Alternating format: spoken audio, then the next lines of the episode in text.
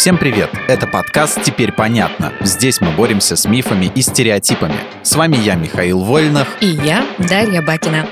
Мифы о Михаиле Ломоносове. О Ломоносове рассказывают вот какую историю. Будто Михаил бежал из отчего дома поступать в университет и так спешил, что даже не надел обувь. Шел бедняга как есть, то есть босиком. Ничего с собой не взял. Вот что значит тяга к знаниям. И ты правда в это веришь?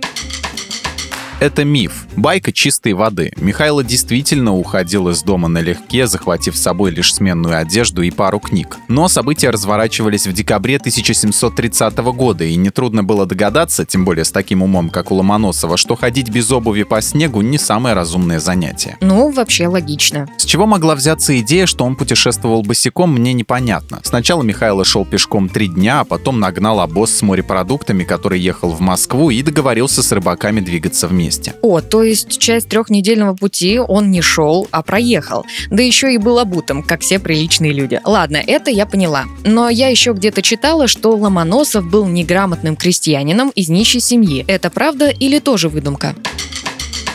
Это миф. Отец Ломоносова, Василий Дорофеевич, был довольно зажиточным человеком. Он управлял рыболовецкой артелью из нескольких судов и имел неплохое церковно-приходское образование, так что его явно нельзя было назвать малограмотным рыбарем. Мать Михаила Елена Ивановна Севкова, дочь местного диакона, тоже была образована и учила сына грамоте с детства. В семье у них была неплохая библиотека. Правда, когда Ломоносову было 9, его родная мать умерла. Новая жена его отца была довольно скверной мачехой. Из-за постоянных ссор Михаила с ней Василий Дорофеевич задумал сына от греха подальше женить. Ломоносов понял, что семейная жизнь не для него и решил сменить климат. Отправился получать образование. Вот это я понимаю, поработал над собой. Только представь, если бы его мачеха была более добродушной, Михайло так бы и остался дома руководить рыболовецким промыслом отца. Теперь, если тебе скажут, что токсичные люди вредны для общества, расскажи им этот пример. Но вот главный вопрос у меня такой. Правда ли, что Ломоносов открыл фундаментальный закон сохранения масс? Массы.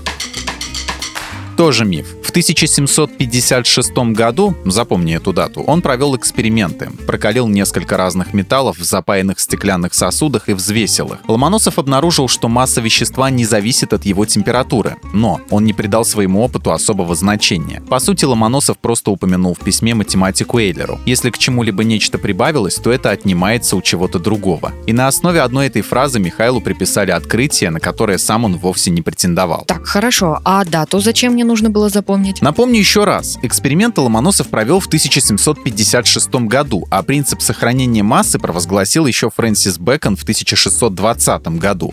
Ну, то есть на 136 лет раньше. Если он не открыл закон, так может Ломоносов его просто сформулировал в привычном нам виде? Тоже нет. В более или менее современном варианте закон сформулировал в начальном учебнике химии Антуан Лавуазье. И было это в 1789 году. Ясно.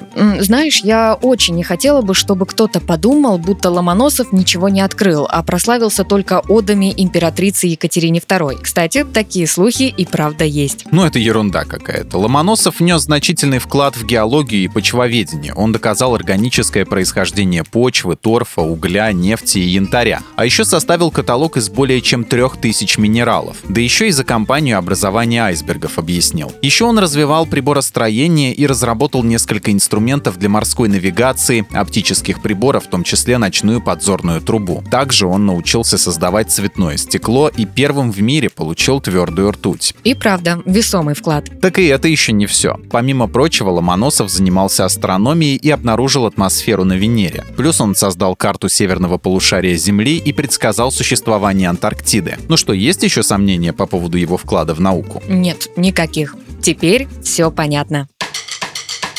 В этом выпуске мы использовали материал Дмитрия Сашко и благодарим автора за классное разоблачение популярных мифов. Полная версия текста на сайте Лайфхакера. Подписывайтесь на подкаст «Теперь понятно», ставьте ему лайки и звездочки. Новая порция разоблачений уже на подходе.